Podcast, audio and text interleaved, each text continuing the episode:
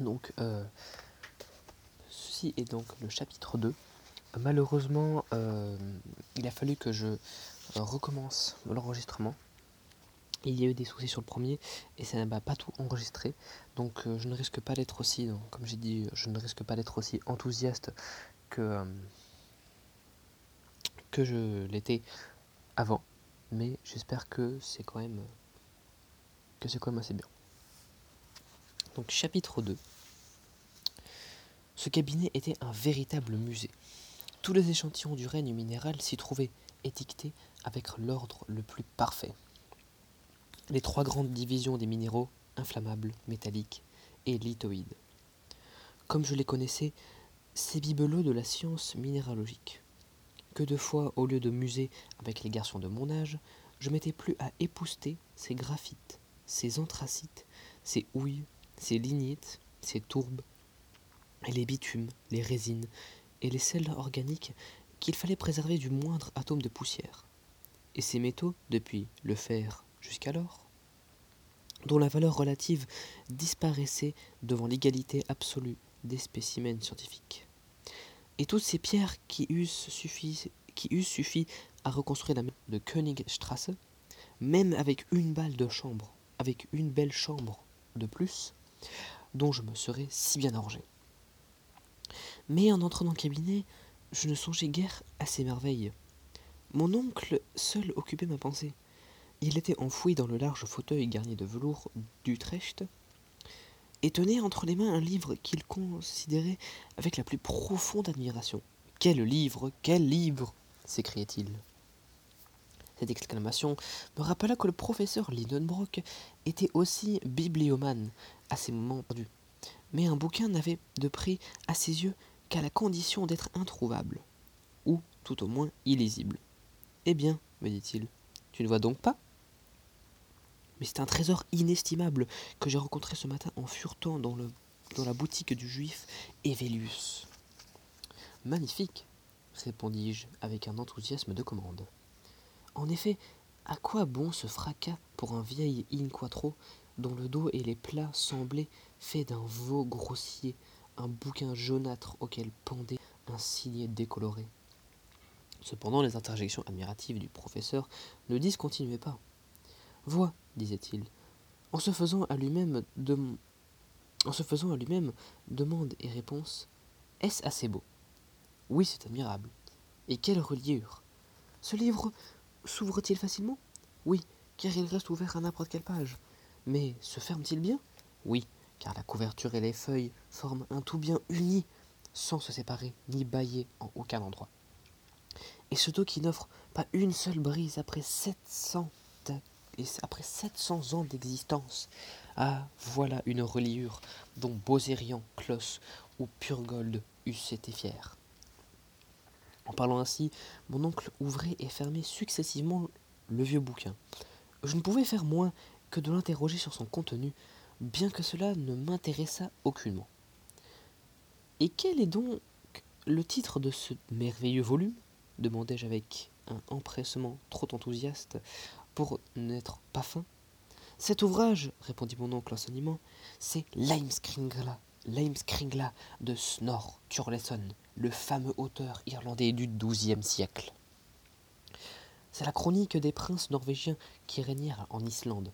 Vraiment m'écriai-je de mon mieux, et sans doute c'est une tradition en langue allemande? Bon, riposta vivement le professeur, une traduction. Et quand ferai-je la traduction? Qui se soucie de la traduction? Ceci est l'ouvrage original en langue islandaise, ce magnifique idiome riche et simple à la fois, qui autorise les combinaisons grammaticales les plus variées et de nombreuses modifications de mots, comme l'allemand, insinuai-je avec assez de bonheur. Oui, répondit mon oncle en haussant les épaules. Sans compter que la langue islandaise admet les trois genres comme le grec et décline les noms propres comme le latin. Ah fis-je un peu ébranlé de mon indifférence. Et les caractères de ce livre sont-ils beaux? Des caractères. Qui te parle de caractères, malheureux Alex? Il s'agit bien de caractères. Ah, tu. Tu prends cela pour un imprimé? Mais, ignorant, c'est un manuscrit, un manuscrit runique. Runique? Oui. Tu vas me demander maintenant de t'expliquer ce mot Je m'en garderai bien, répliquai-je avec l'accent d'un homme blessé de son, de son amour-propre. Mais mon oncle continua de plus belle et m'introduisit malgré moi de choses que je ne tenais guère à savoir. Les runes, reprit-il, étaient des caractères d'écriture usités autrefois en Islande, et, suivant la tradition, ils furent inventés par Odin lui-même. Mais regarde donc, admire donc, impie ces types qui sont sortis de l'imagination d'un dieu. Ma foi, faute de réplique, j'allais me prosterner, genre de réponse qui doit plaire aux dieux comme au roi, car elle a l'avantage de ne jamais les embarrasser. Quand un incident vint détourner le cours de la conversation, ce fut l'apparition d'un parchemin crasseux qui glissa dans un bouquin et tomba par terre. Mon oncle se précipita sur ce brimborion avec une avidité facile à comprendre. Un vieux document enfermé depuis un temps immémorial dans un vieux livre ne pouvait manquer d'avoir un haut prix à ses yeux. Qu'est-ce que cela? s'écria-t-il.